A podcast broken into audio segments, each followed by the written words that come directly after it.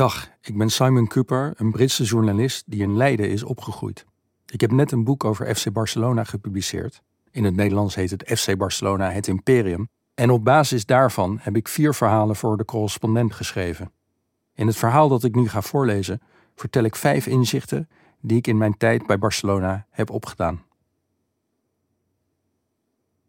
In 1992 wandel ik in een kapot colbertje het Barcelona-stadion binnen. Ik ben 22 jaar en hoop een interview met Johan Cruijff te krijgen. De club waar hij op dat moment trainer is, fascineert me en ik wil hem doorgronden. De decennia die daarop volgen, blijf ik Barça bezoeken en komen er steeds meer vragen in me op. Hoe steekt de club in elkaar? Wie maakt er de beslissingen? Wie zijn de voetballers als mens, niet als halfgoden? Hoe is FC Barcelona als werkgever, niet als droomclub? Ik wil begrijpen hoe de alledaagse werkdag op de velden en burelen eruit ziet. Dat interview met Cruijff kwam er die dag niet, later gelukkig wel. Maar achteraf gezien begon toen mijn onderzoek voor mijn boek FC Barcelona Het Imperium. Daarin probeer ik antwoorden te geven op deze vragen. Van februari 2019 tot een laatste voor de poorten van de pandemie weggesleept bezoek in september 2020 deed ik geregeld onderzoek in Barcelona. Het stadion van Barça, Camp Nou, was soms dagen achtereen mijn werkplek. Ik dwaalde door die enorme lege betonnen bak, nam interviews af in de naastgelegen tapasbars, in de kantoren van de machthebbers die achter Port 11 schuilgaan. Zo sprak ik de oude goeroe van de club, Paco El Druida Cerulo, bij een bak koffie naast het stadion in de novemberzon en genoot van een vierurige lunch met veel wijn met de toenmalige clubpresident Josep Maria Bartomeu en andere hoge pieten in een nok van Camp Nou. Ik sprak voetballers, trainers en drie verschillende clubpresidenten, van wie er één net uit de gevangenis was bevrijd. Maar vooral sprak ik tientallen gewone werknemers, van voedingsdeskundigen tot videoanalisten en psychologen. Velen leken verguld met de kans om te vertellen over het vak waar ze zich soms al decennia mee bezighielden. Samen vertelden zij het verhaal hoe FC Barcelona nu precies werkt. Dus hoe zit dat? Dit zijn vijf inzichten die ik opdeed. 1. Barcelona lijkt op een reusachtige lokale amateurclub, geleid door mensen uit de buurt. Can Barça, het huis van Barça, wordt bewoond door vier overlappende kasten. De bestuursleden, de 150.000 clubleden, socies, de niet-sportende werknemers en de sporters. Gezien de omvang van de club zijn deze kasten opmerkelijk kleinschalig. Barça-mensen kennen elkaar vaak al sinds hun kindertijd. De voormalige voorzitter Sandro Rosé, de spelmaker en latere hoofdcoach Pep Guardiola en spelers als Carles Puyol en Andrés Iniesta waren allen ooit ballenjongens in Camp Nou. De club wordt bestierd door en voor mensen die soms tot de dood aan de club verbonden blijven. Dat heeft bepaalde gevolgen. Ten eerste zijn persoonlijke relaties binnen Barça vaak intiem, ingewikkeld en levenslang. Ten tweede denken Barça-mensen hierdoor op de lange termijn de werknemers die elke dag koffie drinken in het ijsbaancafé naast het stadion voelen zich bijvoorbeeld erg betrokken bij het elftal onder de 13 jaar. Ze gaan ervan uit dat ze nog steeds bij de club zullen werken als die kinderen ooit in het eerste debuteren. De centrale rol die de jeugdopleiding La Masia speelt, is een voorbeeld van dit lange termijn denken. Kortom, Barça verschilt fundamenteel van Engelse voetbalclubs, de naamloze vennootschappen die worden geleid door dikbetaalde interimbestuurders. Barcelona is een plaatselijke vereniging. Ook daardoor heeft het zo'n heldere clubcultuur. De wil om Cruyffiaans aanvallend voetbal te spelen en om het Catalaans nationalisme uit te dragen. Barça's heersende directeurenkaste is afkomstig uit de Catalaanse ondernemersklasse, de bourgeoisie, oftewel de bourgeoisie. Omdat Catalonië geen zelfstandige staat is en geen eigen aristocratie heeft, is de bourgeoisie er dominant. Barcelona is een van de weinige Middellandse zeeregio's met een sterke economie. En de bourgeoisie leeft daar goed van. Clubbestuursleden, denk aan ex-president Bartomeu en zijn opvolger Juan Laporta, komen vaak uit families die elkaar al even kennen. Op avonden na een overwinning in Madrid, waarop iedereen in de directiebus de Cant del Barça zingt, het clublied, is het gevoel van verbondenheid groot. Maar die persoonlijke banden hebben geen einde gemaakt aan de onophoudelijke stoelpotenzagerij in de bestuurskamer. Ieder ambitieus lid van de bourgeoisie wil clubpresident worden, het hoogste ambt in heel Catalonië. Barcelona is er trots op de grootste democratie in het voetbal te zijn. De soci's kiezen de president. maar dat pakt niet altijd even goed uit. De vorige president, Bartomeu, aan de macht van 2014 tot 2020, was een joviale kerel die aan het hoofd staat van een typisch Borghesia familiebedrijf dat aviobruggen voor vliegtuigen maakt. Hij had echter geen voetbalervaring en dat pakte rampzalig uit voor de club. Bartomeu nam zijn beslissingen onder druk van de socies, van zijn rivalen binnen de club en van lokale media die constant spectaculaire transfers eisen. Onder zijn presidentschap gaf Barcelona zo'n miljard euro aan aankopen uit, meer dan elke andere club ter wereld in die periode. Maar het grossierde in miskopen. Ousmane Dembele, Philippe Coutinho en Antoine Griezmann kostten elk meer dan 100 miljoen euro, maar presteerden weinig in Camp Nou. Dat Barcelona nu schulden heeft van meer dan 1,3 miljard euro en naast Lionel Messi zowat een half basiselftal moet laten gaan, is niet alleen de schuld van Bartomeu zelf. Het is de keerzijde van een populistische democratie, geleid door een lokale oligarchie. Inzicht 2. De jeugdopleiding van Barcelona, La Masia, veranderde wereldwijd de manier waarop clubs hun jeugdspelers selecteren, begeleiden en coachen.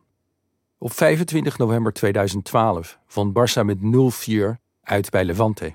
Toen Martín Montoya na 14 minuten de geblesseerde Dani Alves verving, waren alle elf spelers die namens Barcelona op het veld stonden afkomstig van La Masia of hadden er minstens een jaar doorgebracht.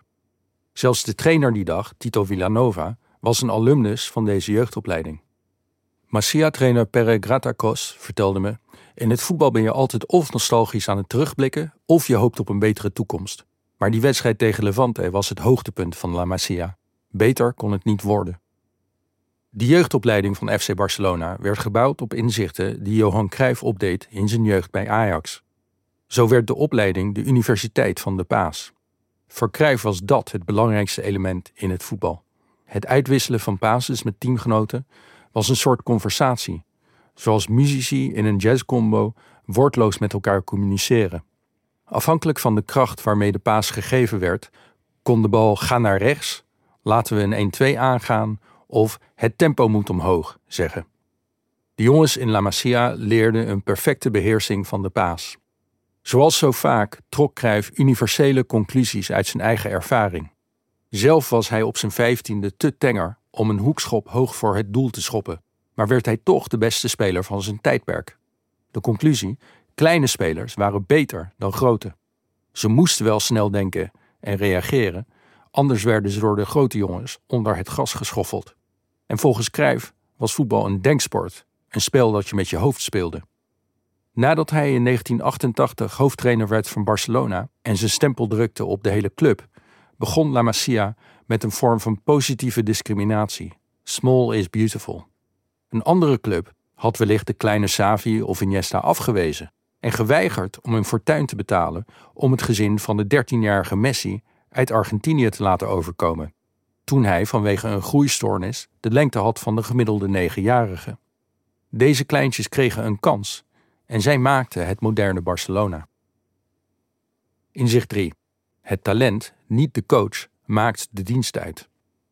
Een van de vragen waarmee ik het boek begon was wie heeft de macht binnen de club? Het antwoord bleek Messi.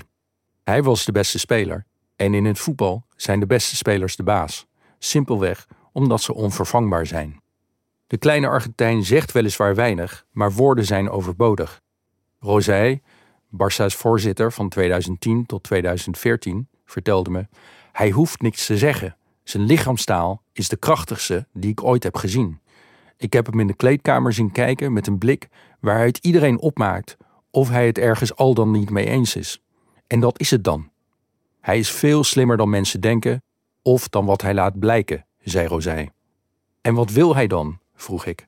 Hij wil voetballen, antwoordde Rosé, waarmee hij bedoelde dat Messi wilde dat Barça exact speelde volgens zijn voorkeuren in spelers, opstelling en tactiek.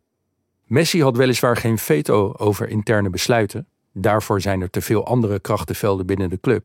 Maar de beslissers bij Barça hielden zo'n 15 jaar rekening met al zijn wensen met betrekking tot transfers, belangrijke tactische ingrepen en trainersaanstellingen. Vaak werden die wensen ondubbelzinnig kenbaar gemaakt. Messi voelde nooit enige aandrang om zijn persoonlijkheid buiten de club te laten gelden, Maar intern was dat een ander verhaal. Hij liet de uitvoering, het runnen van de club, het liefst over aan bestuurders en trainers. Maar alleen als zij deden wat hij wilde. Maar ook voor sterspelers onder het niveau Messi geldt. Als het talent in conflict komt met de trainer of de club, dan wint de speler. Veel supporters vinden dat onbegrijpelijk. Ze verwachten dat een trainer zijn spelers nog steeds commandeert, zoals generaals uit vroegere tijdperken als Rinus Michels, Ernst Happel of Alex Ferguson.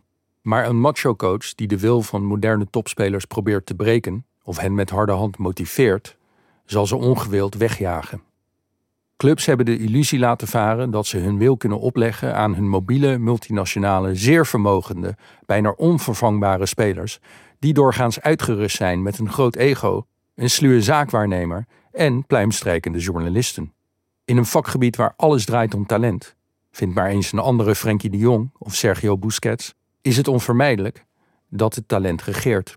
Coaches zijn inwisselbaarder dan sterspelers. Inzicht 4. De voetballers ontmenselijken, maar dat is niet hun eigen schuld. Topvoetballers moeten leren hoe ze buiten het veld moeten leven. Dat wordt steeds moeilijker. De smartphonecamera is waarschijnlijk het ergste dat voetballers in deze eeuw is overkomen.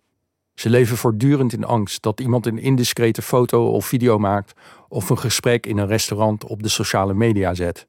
In nachtclubs zitten spelers vaak in een privézone met uitzicht op de dansvloer en gaat er een bewaker van de club mee naar de wc. De entourage die meefeest met de sterspeler moet vaak hun telefoon inleveren. Al die angst en achterdocht is terecht. Voetballers worden inderdaad omringd door mensen die hen proberen te gebruiken voor geld, roem of aandacht. In 2014 interviewde ik Neymar in Barcelona in opdracht van zijn sponsor Red Bull tijdens een promotieshoot voor een van zijn andere sponsors. Er stonden 15 mensen, fotografen en hun assistenten, PR-figuren, visagisten en ik, in een lofstudio in Barcelona zijn afgetrainde lijf aan te gapen, terwijl hij tussen de foto's door een ander broekje aantrok. Elke aanwezige wilde iets van hem. Ik verkocht mijn oppervlakkige, 40 minuten durende interview voor veel geld aan Red Bull en nu verkoop ik het weer. Zo is het geen wonder dat voetballers niet alleen paranoïde worden, maar ook steeds verder af gaan staan van de gewone mens.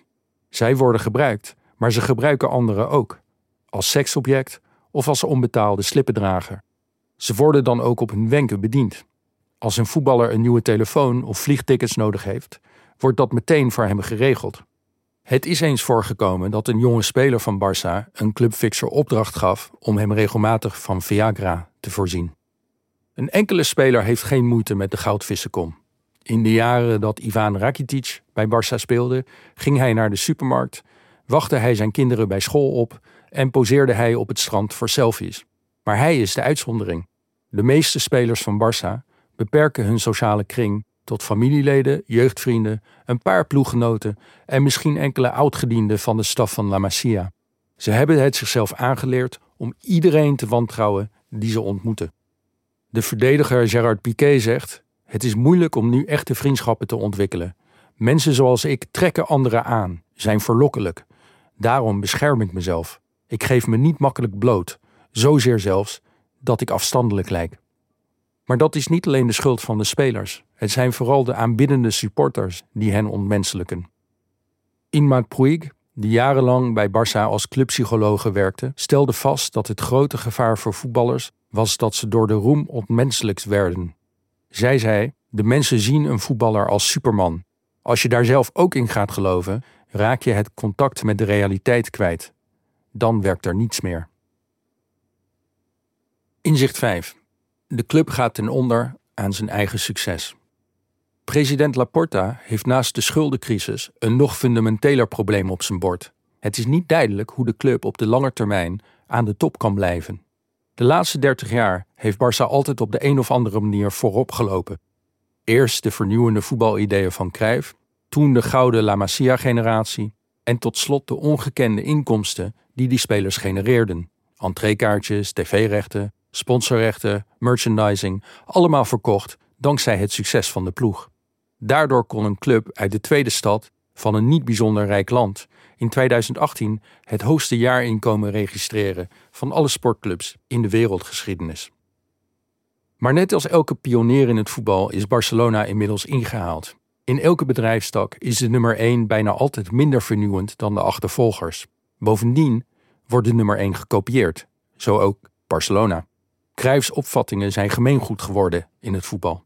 Andere topclubs als Bayern München, Liverpool en Manchester City, en ook Italië, de nieuwe Europese kampioen, spelen een gemoderniseerde versie van het razendsnelle aanvallende pressievoetbal dat hij en Michels in de jaren 60 in Amsterdam Oost ontwikkelden. Deze ploegen doen dat inmiddels een stuk beter dan Barça. Tevens heeft elke serieuze club in Europa La Masia geïmiteerd. Allemaal maken ze nu langetermijn investeringen in hun jeugdopleidingen, privilegeren kleine voetballers, beschouwen voetbal als een denksport en onderwijzen de geometrie van de paas. Als comfortabele nummer 1 heeft FC Barcelona amper geprobeerd te vernieuwen. De club rustte op zijn lauweren. Inmiddels heeft Barça geen unique selling point meer. Er is geen reden om te veronderstellen dat het snel weer de meest vooruitstrevende voetbalclub zal worden. Wellicht heeft het Barcelona-model zijn langste tijd gehad. De leidinggevenden van de club bereiden zich al voor op een toekomst zonder grote successen in het mannenvoetbal. Het uitzicht is een stuk beter voor het vrouwenelftal, dat in mei voor het eerst de Europese Champions League won door Chelsea in de finale met 4-0 af te drogen. Ik verwacht dat in de komende jaren de clubtrots iets wat verschuift richting het vrouwenteam. Het mannenelftal moet zich echter heruitvinden. Maar hoe? Het worst case scenario is het lot van AC Milan. Van Europa Cup winnaar tot nationale subtopper. Geen ondenkbaar scenario, want nieuws in augustus maakte de crisis compleet. Messi vertrekt. Al in 2019 zei een hoge clubwerknemer tegen mij: Na Messi komt de woestenij, de duisternis.